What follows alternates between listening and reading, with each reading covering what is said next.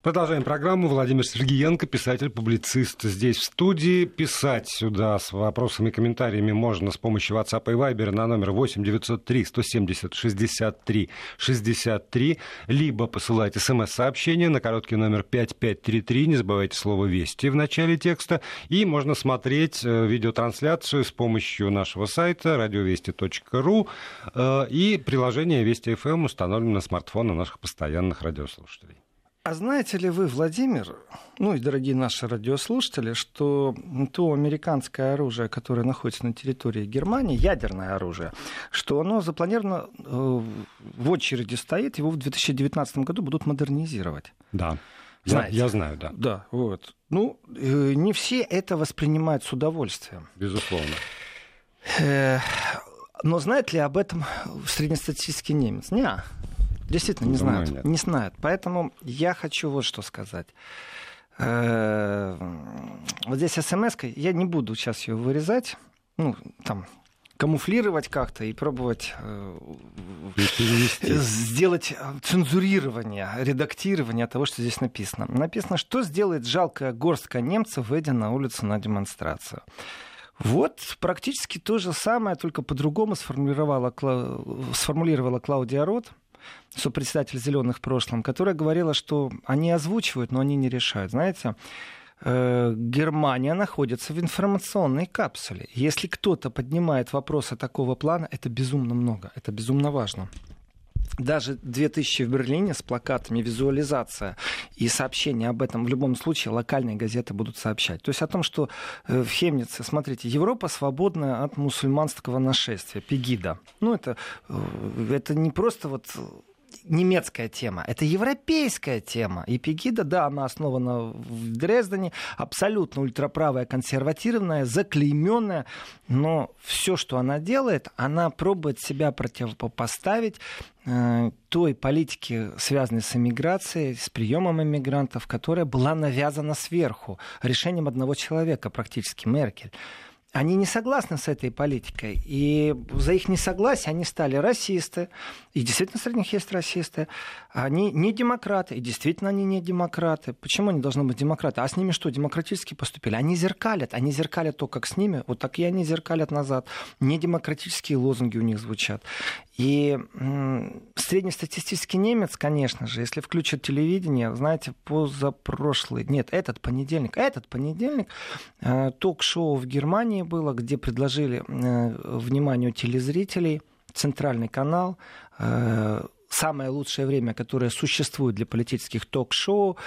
И вот критики зачастую говорят, что на российских ток-шоу крик, гомон стоит, оскорбление. Ну, вы вычеркиваете, фильтруете эти национальные особенности, послушайте разные точки зрения. И попробуйте дать оценку, вот в какое направление ведущий там говорил или не говорил, кого он пригласил. Ведь даже если ведущий спорит с другой точки зрения со своим гостем, тем не менее гость озвучивает. И у вас есть возможность услышать альтернативную точку зрения. Вот в понедельник это одно из самых крутейших ток-шоу Германии политических. Они сидят на стульях, все это так мягко, нежно. Мне товарищ говорит, ты видел? Я говорю, нет. Товарищ, между прочим, диссидент ГДРовский. То есть у него нет никаких э, симпатий к Советскому Союзу. Он жертва. За ним следили, штази, у него друзья работу теряли. Ему запретили по его работе, по его профессии работать.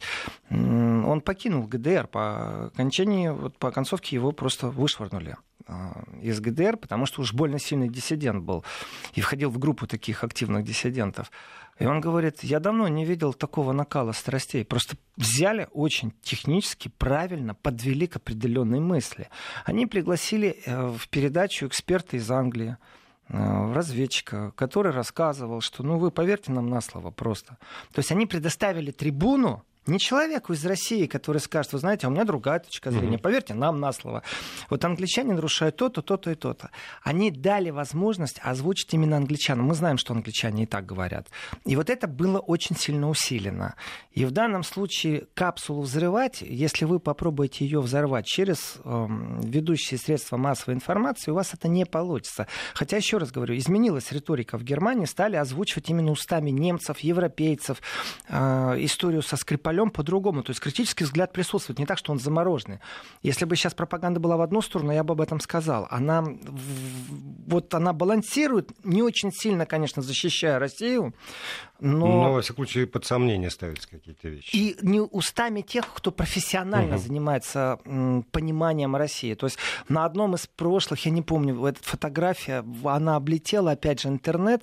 На вот эти пасхальный марш мира была женщина, которая шла с плакатом «Я Путин Ферштея».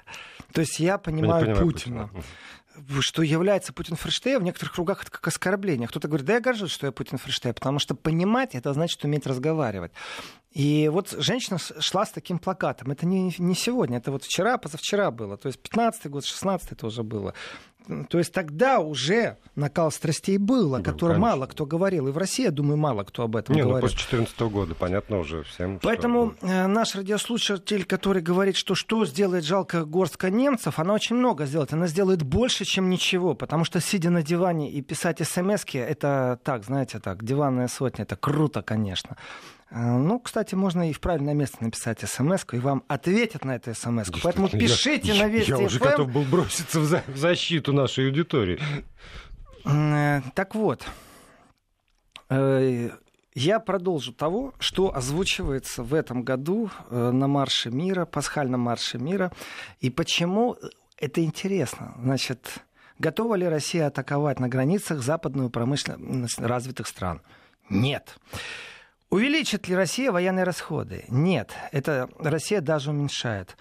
Может быть, э, Россия устанавливает щит противоракетной обороны на наших границах? Нет.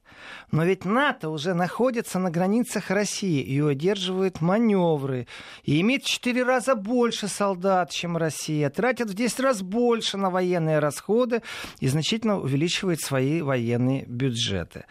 Э, мы знаем, что любое дополнительное оружие НАТО может увеличить напряженность и вызвать военные контрмеры военные контрмеры да. увеличения НАТО. Это для граждан России является нормальным, логичным. Это для граждан России является просто объективным, в конце концов. Но не для немцев, извините, не для европейцев. И если они с этими плакатами, это значит, что любой этот плакат ты можешь по-своему сформулировать, и это будет уместно на этой демонстрации. Э, любой кусочек картона, в крайнем случае листочек А4 распечатанный, в руках можно нести, как на бессмертный полк, это уместным является. И локальные газеты, вот везде, где за, заявлено, местные жители тоже не, не все вот так прикованы к мейнстримовским средствам массовой информации. Там крупные таблоиды, там берем Шпигель, Велт, Билд, Франкфурт Альгемайн, Зюддойче Цайтунг. Э, это все хорошо, они тоже будут освещать эти вещи. Но локальные, которые связаны, берлинская, хемницкая, мюнхенская, гамбургская, они и в телевидении обязательно покажут. Локальное телевидение Германии это тоже такая вещь, вы знаете, пенсионеры в Германии очень действительно очень много тратят времени э, на свои локальные передачи, потому что э, что радио, что телевидение показывает проблему, вот, которая мне ближе. Где-то там что-то Меркель с Путиным договорился, не договорился, но не очень интересно. А вот то, что воду завтра отключат или повысили тарифы ЖКХ, вот это мне интересно. И на этом и стоит э, немецкая система федеральной информации. То есть есть глобальный концерн общественного политического телевидения, который подразбит на свободные локальные редакции. 16 земель, каждая из земель имеет свои редакции. Конечно, самые крупные у них тоже есть. Это в ВДР, НДР, это такие крупные, которые и радио, и телевидение, и они очень критически, например, НДР, они очень просто критически настроены всегда к правящей партии, к правящей коалиции. Они вот кто бы ни был, даже если придет их вчерашний главный редактор к власти, они все равно будут его Он критиковать. При этом они зачастую делают это э, с юмором, и это альтернативный юмор. Знаете, есть такой глобальный юмор там про тещу. Все его понимают, анекдоты про евреев, все их понимают. Э, а вот э, есть юмор, который такой, скажем так, отфильтрованный, рафинированный Шарли Шебдо. То есть на очень актуальную злободневную тему они делают, ну, скажем, степ, но на грани э, уголовного кодекса. Он разрешен еще этот степ. и это жестко достаточно. У них своя аудитория, притом не маленькая аудитория, она не является доминирующей, конечно, но это здоровая именно вне партийная оппозиция. И вот здесь вот сам смысл, что такое здоровая внепартийная оппозиция.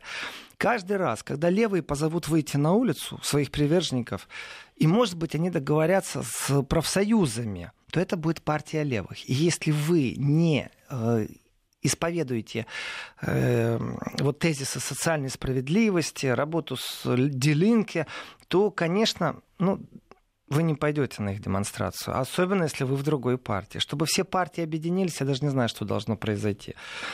А вот когда есть кто-то нейтральный, кто предлагает, то тогда да, тогда выйдут все. И э, ну, ситуация уже так сложилась, что с высылкой дипломатов из России э, здоровый скепсис в немецком обществе очень сильно проявился. И не только в немецком, и в австрийском. Я не знаю, там насчет Франции еще друзья как-то не отсвистелись, не рассказали, но вот в Австрии точно так же. Но в Австрии, правда, нужно понимать, что у них официальная политика государства иная, чем в Германии. Они не присоединяются к флешмобам, не продумано. Молодой канцлер не связан обязательством, и продавить его не так легко будет Меркель. Я думаю, у них тоже, кстати, отношения такие вежливые, но вежливые вежливые, но без большой любви. Они, конечно, обречены быть вместе. Одно лингвистическое э, пространство, одно лингвистическое пространство. Э, но, тем не менее, разногласия у них сильные. И разговор о России — это и есть тот взрыв той капсульной системы информации, которая существует в Германии. Пригласить специалиста по безопасности из Англии, это пропагандистский рупор. Понятно, что он говорит, красиво, аргументированно. И, как сказал мой товарищ, что к концу передачи действительно смогли накалить атмосферу и разогреть эту атмосферу так, что ты действительно понимаешь, что из России опасность исходит. Потому что дали рупор пропагандисту. А как противовес не дали никому. Вот это и есть искусство э, такое приятное искусство мягкой силы в пропаганде. Оно на Западе присутствует. Вот Россия, она такая молодая и дебоширистая в инфопространстве и в инфовойне. Э, Запад у него сложился. Он не складывал никогда оружие, он абсолютно спокойно функционирует. И в этом отношении вот 90 вроде бы. Я сейчас посмотрел в паузе. 90 точек, которые зарегистрировались.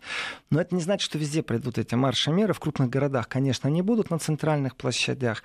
Есть еще один нюанс, почему такие вещи интересны. Дело в том, что там встречаются люди, которые приверженцы ну, догмы мира, которые против размещения американцами ядерного оружия в Германии. Являются ли эти люди партнерами России сегодня? Являются ли они друзьями России, союзниками? Вот именно сейчас, на, вот, на коротком забеге исторического момента. Да, э, тактически, да. Конечно. Да, при этом стратегически они могут не испытывать симпатии вообще к политической системе российской, Абсолютно. лично к Путину. Но вот здесь интересы совпадают. Так вот, так вот, на вопрос, зачем эти штуки нужны? А я вам скажу, если вы хоть каплю интересуетесь политикой, если э, вам понятно, что происходит в общем пространстве, что мы действительно разгорячились очень сильно, и политиков остановить сейчас очень тяжело, и действительно зеркальный ответ одного государства на, на поведение другого вызывает у некоторых недоумение по принципу анекдота «а нас за что?». Угу. Вот э, американцев удивляет, как русские посмели зеркалить. Ну, ну, логики уже никакой. То есть мы вас наказываем справедливо, а, а вы нас за что? Ну, вот я не вижу уже, как с ними можно дальше разговаривать. И в этом отношении любой союзник в данном случае в информационном пространстве, да, это инфовойна, да, да, я нахожусь на этом, я иногда объективен, иногда у меня сердце, извините, бьется в другую сторону. Если вы слушаете сейчас меня, значит, вы интересуетесь политикой, значит, вы, вам не безразлично. Несмотря а если вам на не то, что вы говорите, что по субботам без политики. Мы говорим о пасхальном марше мира. То у меня вопрос, а где найти союзника? Где найти того человека, который поймет тебя или хотя бы тебя выслушает? Вот его можно найти именно на этих пасхальных маршах мира. Там есть очень активные люди, там есть журналисты, там теологи, там философы, там писатели, там преподаватели. Преподаватели а вот, это мощное оружие. А любой преподаватель вот вуза это вопрос оружие. еще. Вот да. это просто люди идут и держат в руках ну, там, заранее распечатанные какие-то лозунги, или это в итоге они собираются, и еще и есть выступления какие-то, можно там свою точку зрения доносить. Ну вот э, в бывшем Карл Марксштадте, Карл да. Марксштадт, э, в Хемнице, там было спонтанное выступление женщины, но да, можно, во-первых, выступать, можно подойти к микрофону. Э, организатор обязан, это вообще правило демонстрации, он обязан вести линию того, что зарегистрировано. Вот у нас наш мир, а давайте в этом контексте будем. И публика реагирует очень по-живому. Если вы начнете нести какую-то ахинею, пропагандистскую чушь, освистают, забукают, они так бу начинают издавать, зафукают. И если вы говорите то, что ляжет в сердце и ума, людей да, умы, то тогда да. будут аплодисменты, тогда вас поддержат. Здесь очень важно, знаете, еще есть такой метод. Иногда выходишь чисто с пропагандистической мыслью, но прекрасно понимаешь, что ее нужно упаковать так, чтобы она была воспринята тем, кто ее слушает. И здесь ты говоришь, вот здесь подходы очень разные. И я сейчас могу, могу и сделаю это. Я критикну иногда э, русских переговорщиков со стороны России. Э, нужно понимать, как работает лингвистика лингвистическое восприятие и как вообще работает восприятие менталитета западного. Эм, они, во-первых, не спешат. Сегодня на завтра это метод вот бывшего Советского Союза. Нам уже, нам вчера, а еще лучше... Ну или метод Терезы Мэй, который сказал, чтобы к завтрашнему дню предоставили нам все объяснения. Хорош, хорошо парировали сейчас. Замечательно, кстати, новое слово. Э, но я думаю, что это вершина айсберга. Мы была, Конечно, это была да. заготовка, абсолютная Безусловно. заготовка. Но это так кажется, что она сказала, а на самом деле они подготовились. Стратегическое мышление — это полгода, нет, Год? Нет. 25? В историческом процессе нас могут не понять, если на 25 лет развиваю страну. Э, есть игры такие от 4 до 8 лет, как правило, это то, что приходит к власти президент или глава государства канцлер, и он четко знает, что он должен сделать к концу своего правления, какие реформы он решил вести, с кем он решил дружбу завести. То есть стратегия определяется э, именно сроком правления той или другой группы, партийной, э, личностной, когда это личность, э, лидер государства. И здесь вот при всем казусе системы, европейской системы, вот она, с одной стороны, да, действительно, противовес демократии и пропаганды. Там, где есть суд, который может принять решение, отменяющее решение политиков, это и есть абсолютная демократия.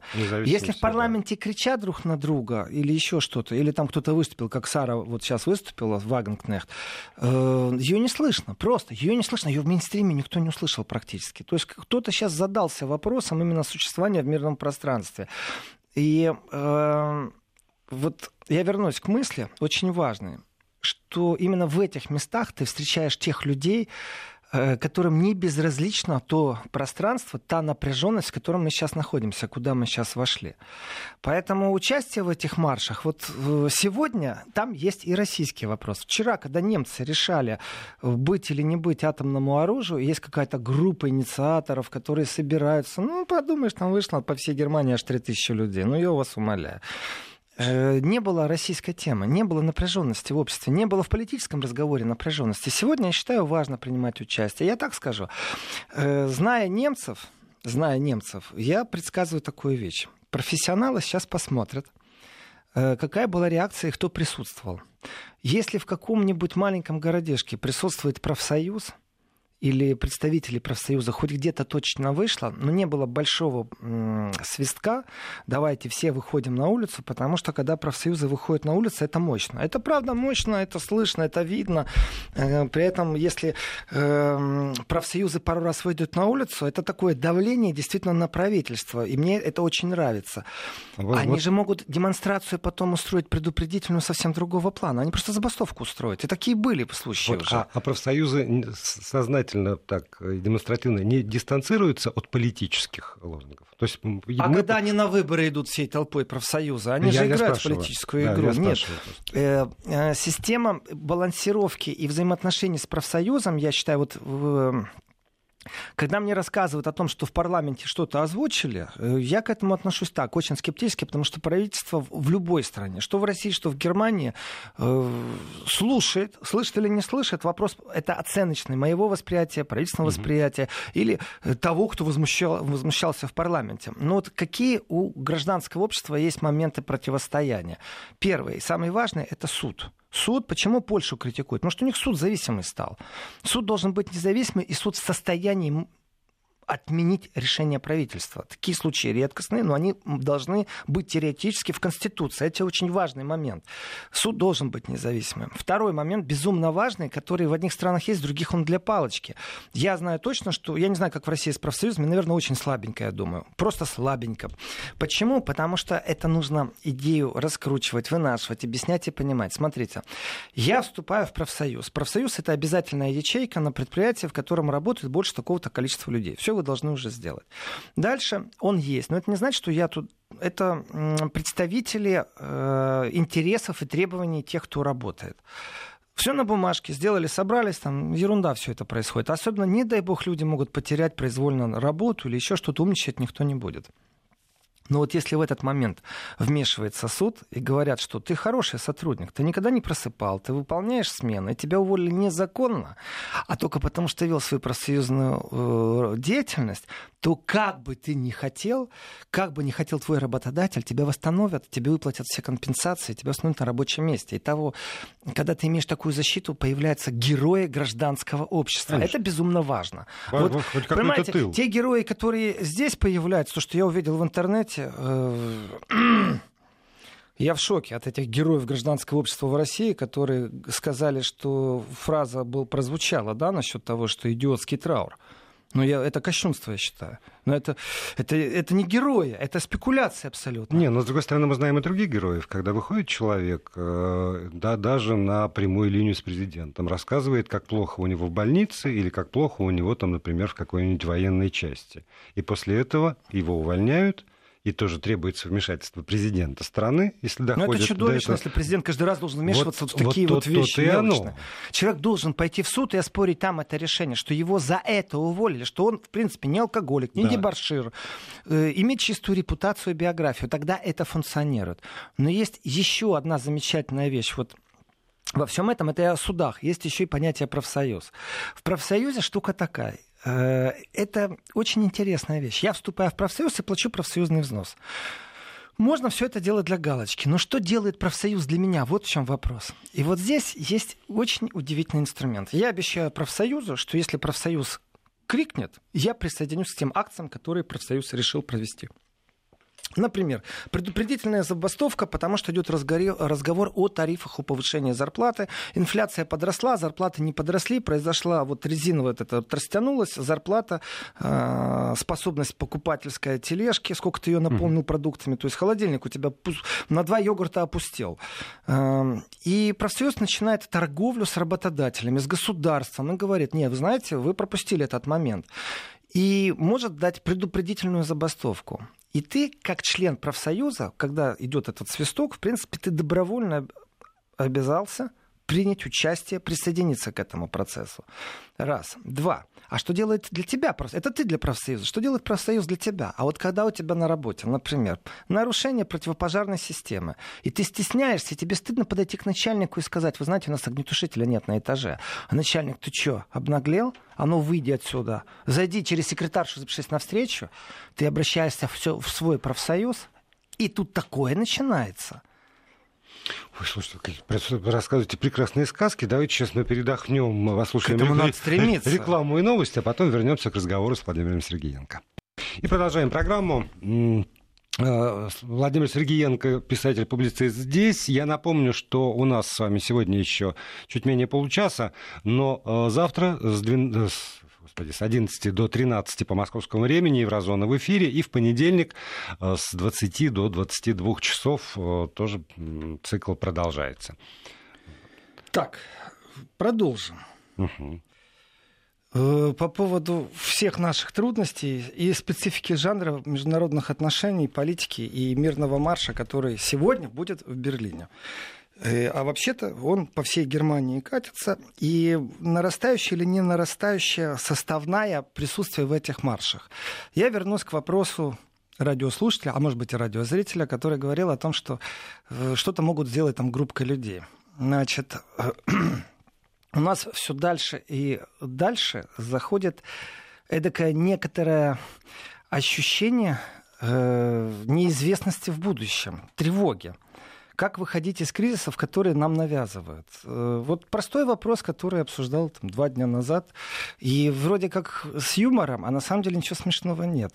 Э, Россию наказали за то, что подозревают. И вот здесь вопрос. А если Россию наказали за то, что подозревают, ее еще раз докажут? Представьте себе самое интересное, что Россию вдруг э, докажут действительно, что Россия причастна, значит, еще раз накажут. То есть есть разные степени наказания, или уже все, уже больше наказывать не будут.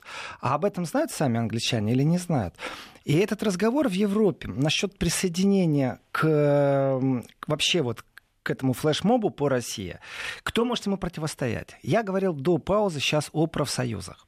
Значит, профсоюзы, которые э, защищают своих сотрудников, членов своих организаций, э, там все четко отрегулировано. Они предупредили о забастовке, суд может сказать, не, вы не имеете права эту забастовку сделать, но суд может сказать, вы имеете право сделать эту забастовку. И фирма начинает нести огромный урон. Это вот э, самый яркий пример, это когда идет забастовка пилотов Люфтганса. Самолеты просто не летают, начинают нанимать быстро пилотов из Румынии, из Польши по дешевке, но убытки у фирмы уже ужасные. И они говорят, посчитали убытки, согласились на тарифы. Это является экономическим моментом, но есть и политический.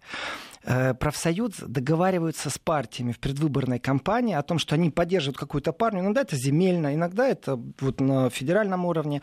И если профсоюз дает отмашку, что надо, как правило, люди, ну так скажем, ну, процентов э, больше 60, кто члены профсоюза, они на этот зов профсоюза действительно идут и делают.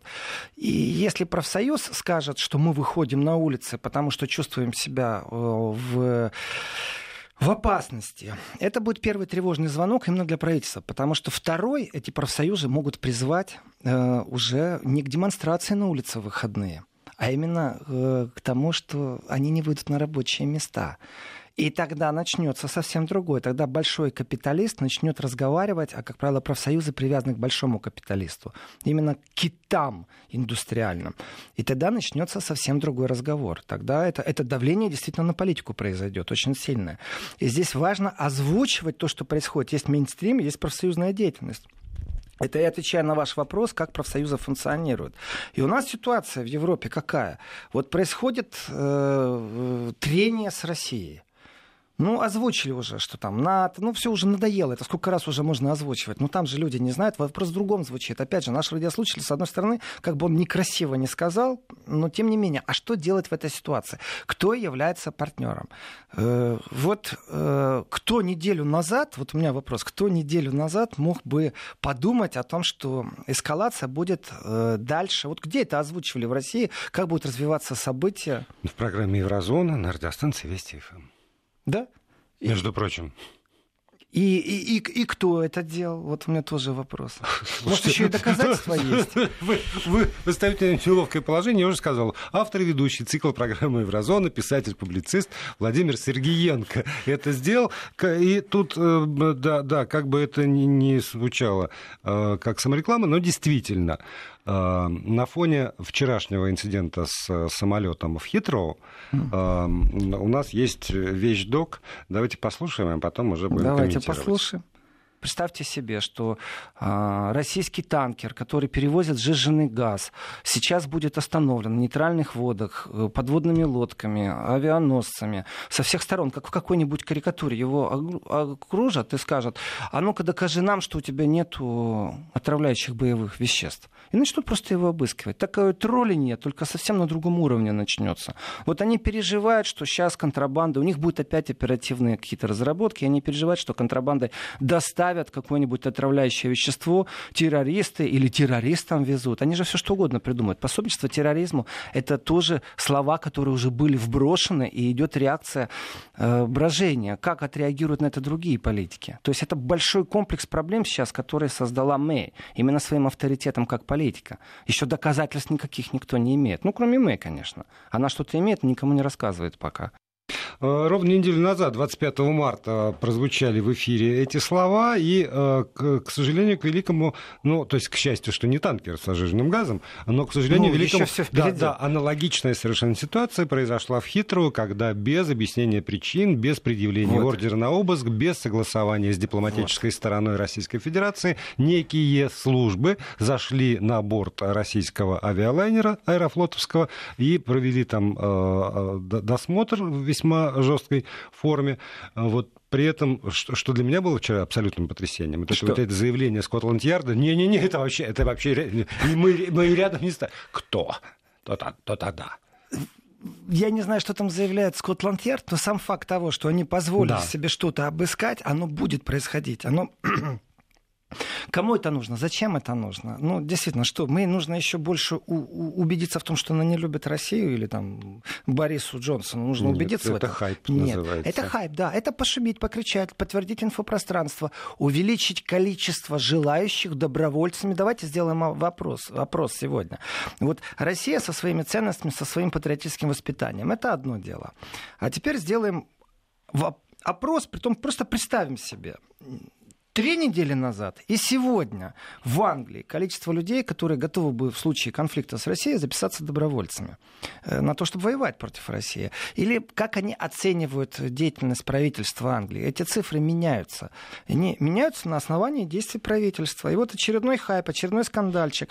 То есть, когда я говорю, что происходит легализация определенных вещей, и смотрят на реакцию России. Да, Россия это медведь, который встает на задние лапы и начинает реветь. Это безумно страшно для некоторых, но, к сожалению, не показывают, как вот эти вот мелкие койоты, мелкие шавки подбегают и начинают этого медведя кусать.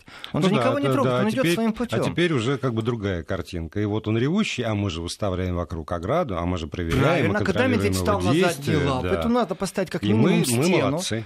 Да. Мы, мы, есть, мы тут вот держим это технология разработки. Здесь не значит, конечно. что оно в будущем, ну, загоняют в угол этого медведя или не загоняют. Это все в будущем. Как медведь еще будет реагировать, тоже такой момент. Может, он сейчас захлопнет дверь э, в пространство и скажет, вот, знаете, что надоело. Вообще-то нам не нужны с вами вообще никакие дипломатические отношения. И к этому тоже может идти, что сейчас отзовут послов между Россией и Великобританией для начала. И тут я спрошу вас сразу, а скажите мне, пожалуйста, а западный мир, который только что продемонстрировал солидарность, солидарность в виде флешмоба. Э, притом мы не знаем, э, выслали, у них список там разведчиков всех российских, и они всех российских разведчиков выслали. Мне это даже не интересно. Есть факт. Выслали, присоединились к тому, что попросили партнеры, только настоящие партнеры. Не так, как Россия говорит, о, это наш стратегический партнер. Вот они настоящие партнеры. Они проявляют солидарность. И в этой солидарности они пошли вот рука об руку они еще и союзники, как правило, по военному блоку. И когда сейчас произойдет первый шаг на обострение, предвоенный первый шаг, отзовут дипломатов на консультации, это называется. И теперь представьте себе те страны, которые участвовали во флешмобе, и, например, Евросоюз, который не является в данном случае как э, э субъект, а именно как объект который тоже имеет представителей в Москве и тоже высылает, отзывает, принимает в этом участие. Я понимаю, что там э, руководят поляки э, и европейцы, которые не, не, не шибко симпатизируют и не очень направлены на, вот сейчас на какое-то там мирное движение, как пасхальный марш, который в Европе будет.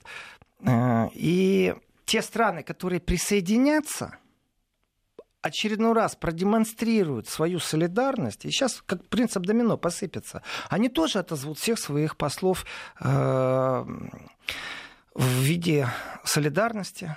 И что дальше? Россия зеркально ответит тоже отозвет своих послов из всех этих стран. И что дальше?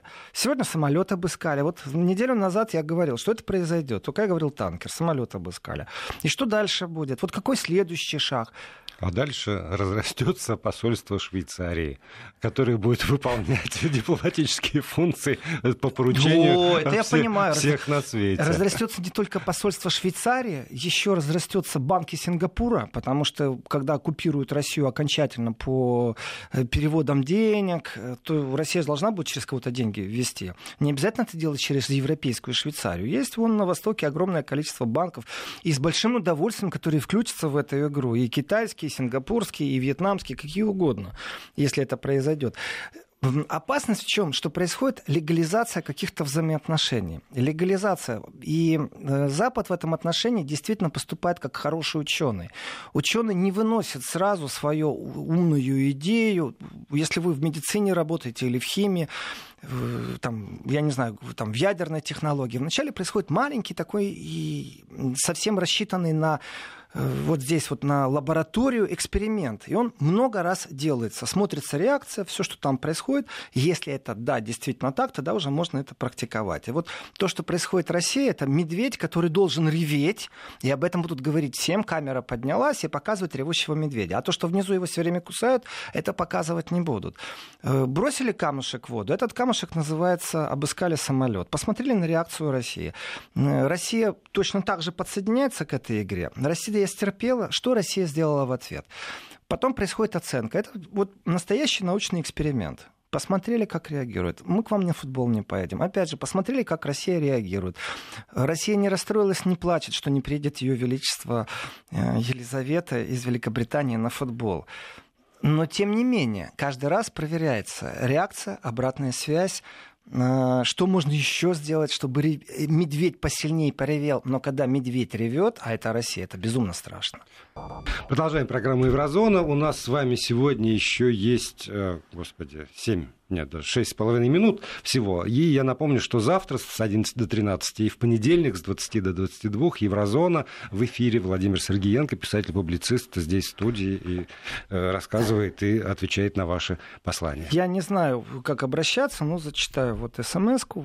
Прибегли к моей аллегории. А эти койоты, кусающие медведя, не боятся того, что самому наглому прилепит лапой по хребту, так что не встанет. Боятся очень боятся. Но это сфора, это огромная сфора.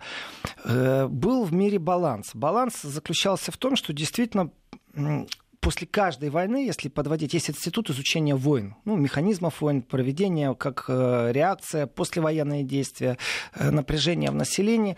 И всегда война начиналась потому, что не потому, что ты мне нравишься, или потому, что яйцо не с той стороны вскрываешь, а потому что я был уверен в победе. Вот угу. я был уверен в победе. Вторая мировая война, когда закончилась, то была придумана новая модель мира. Ты не уверен больше в победе, поэтому ты не нападешь на противника. Почему? Потому что существует ядерный баланс. И вот человечество жило с этим, и супердержавы, сверхдержавы, они друг друга не трогали, не кусали. Почему? Потому что знали, невозможно войну выиграть. И какой-то умник придумал совсем недавно, вот прямо на наших глазах это произошло, понятие гибридной войны. А зачем нам на вас нападать ядерно, чтобы вы меня ядерно ответили? Нет, это, в принципе, да, действительно. Но давайте развяжем другой вид войны. Какой-нибудь вид гибридной войны. Вот это и есть свора койотов, которая провоцирует и которая ведет вот этот гибридный вид войны. Ее видно абсолютно четко в информационном пространстве. А, и в тех государствах, в которых тоже мнение населения располюсовалось, это тоже видно. Но ведь нам оно виднее всего, потому что Украина и Россия являются ярким предметом изучения именно состояния войны в сердцах людей, в душах людей, в мозгах людей. Когда происходит трагедия в Кемерове, те люди, которые выражали сочувствие, являются не ли большинством, или те люди, которые говорят, так вам и надо, вам э, кармический бумеранг возвращается. И кто кого как подогревает. Здесь информационная война или уже нам внесли инфекцию в наш мозг. Это важные вещи и они тоже профессионально изучаются. И Англия сейчас перехватила инициативу. Если мы узнаем через некоторое время, буквально через там, 3-4 года, о том, что э, был достигнут э, политический э, договор между странами. Вот-вот Россия должна была вступить в какую-то фазу, в которой санкции пошли бы на слабинку, в которой, ну так, например, бы э, крымский э, вариант рассматривался бы второй э, второе голосование прошло бы в Крыму, например бы, ну, условия бы Запад поставил, в котором полностью снимает санкции. И эта маршрутная карта устраивала Россию. И вот, вот, вот завтра уже дипломаты договорились. Дипломаты по всему миру договорились. В Евросоюзе, в США, в Великобритании, в Германии. И здесь кто-то инициирует снова волну, на основании которой все эти дипломатические договоренности сводятся к нулю. Сегодня никто в политическом контексте с Россией санкции не снимет. И тогда я возвращаюсь к пасхальным маршам мира в Германии. Две тысячи людей. Это много или мало? Это очень мало, конечно. На улицах Берлина, которые сегодня выйдут, они... это больше, чем у нас разница в час. Но это больше, чем ничего, абсолютно правильно. Это больше, чем ничего. И здесь западная модель восприятия и разговора а ведь будет известна реакция населения. Вот поверьте, здесь уже будет. Значит, партия левых и партия зеленых, Делинки или Грюны, они обязательно получат обратную связь от своих членов, от своих партийных структур, которые скажут, а почему мы не присоединились? А ведь правильно они говорят о том, что сегодня мы находимся, ну, не на грани Третьей мировой, но это тупик, абсолютный тупик. И в тупике виноваты не только русские, мы виноваты больше. Вот один из э, девизов, который в этом году предложил пасхальный марш мира. И это очень важно, что этот э, вообще как девиз, как слоган, э, как тема для размышления. Вот что важно. Не сам факт озвучивания проблемы, а то, что тебя просят подумать, поразмышлять на тему. Ну да, потому что когда идет теоретическое рассуждение там, по поводу конфликта, всегда говорится, не бывает такого конфликта, где одна сторона абсолютно права, а вторая абсолютно виновата. Но как только это переносится на уровень международных отношений, то вот это вот за мной абсолютная правда, а они абсолютно виноваты, э, делается тоже каким-то правилом, которое никто не ставит под сомнение. То, что выходят люди и ставят под сомнение хотя бы, абсолютную правоту. Это уже важно. Это, это уже, это я очень, считаю, что это, это очень важно. И в этом отношении э, интерес России, конечно же, это работа с пацифистами в Европе. И то, что там в 70-х, 80-х были обвинения, что Россия финансирует, а я вот честно скажу, а чего стесняться? А почему Россия должна стесняться, что она инвестирует, например, деньги или как-то по-другому, ведь можно и по-другому поддерживать э, э, людей, которые исповедуют философию пацифиста – это очень важно, здесь стесняться нечего. Их фонды могут институты демократии поддерживать, а в данном случае институты пацифистов, они очень важны. Ну или хотя бы там те же исследования общественного мнения, например, работа с теми или иными слоями населения, даже исследовательская. Вот гранты, пожалуйста, на, на социальные науки. Почему нет?